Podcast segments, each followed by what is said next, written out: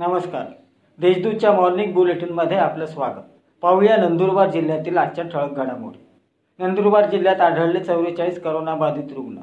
नंदुरबार जिल्ह्यात करोना रुग्णांच्या संख्येत दिवसेंदिवस वाढ होत आहे.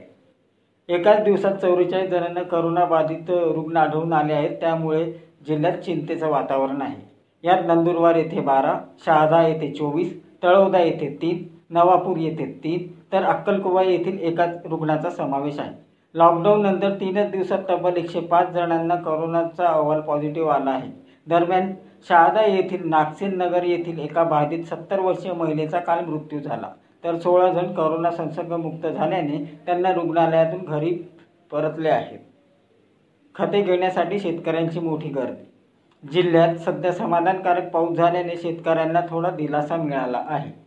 आता मात्र पिकांच्या वाढीसाठी खतांची आवश्यकता असून युरिया खत उपलब्ध होत नसल्याने नंदुरबार येथे शेतकरी युरिया खत घेण्यासाठी शेतकरी संघाच्या बी बियाणे खरेदी विक्री संघाच्या केंद्रात गर्दी करत आहेत.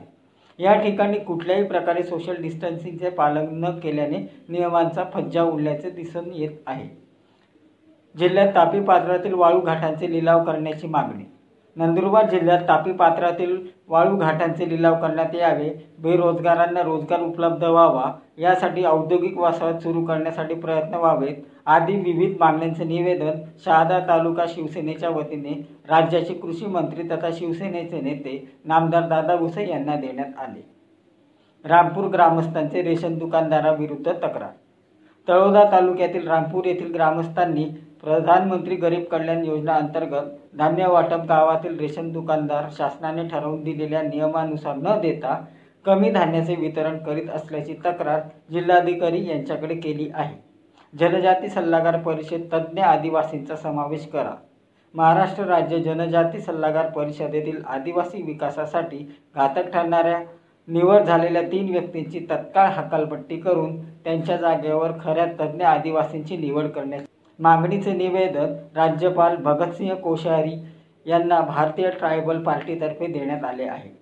या होत्या आजच्या ठळक घडामोडी. याबरोबर वेळ झाली आहे येथेच थांबण्याची. भेटूया पुढील बुलेटिन प्रसारणात. तोपर्यंत ताज्या घडामोडींसाठी देशदूत डॉट कॉम या संकेतस्थळाला भेट द्या. धन्यवाद.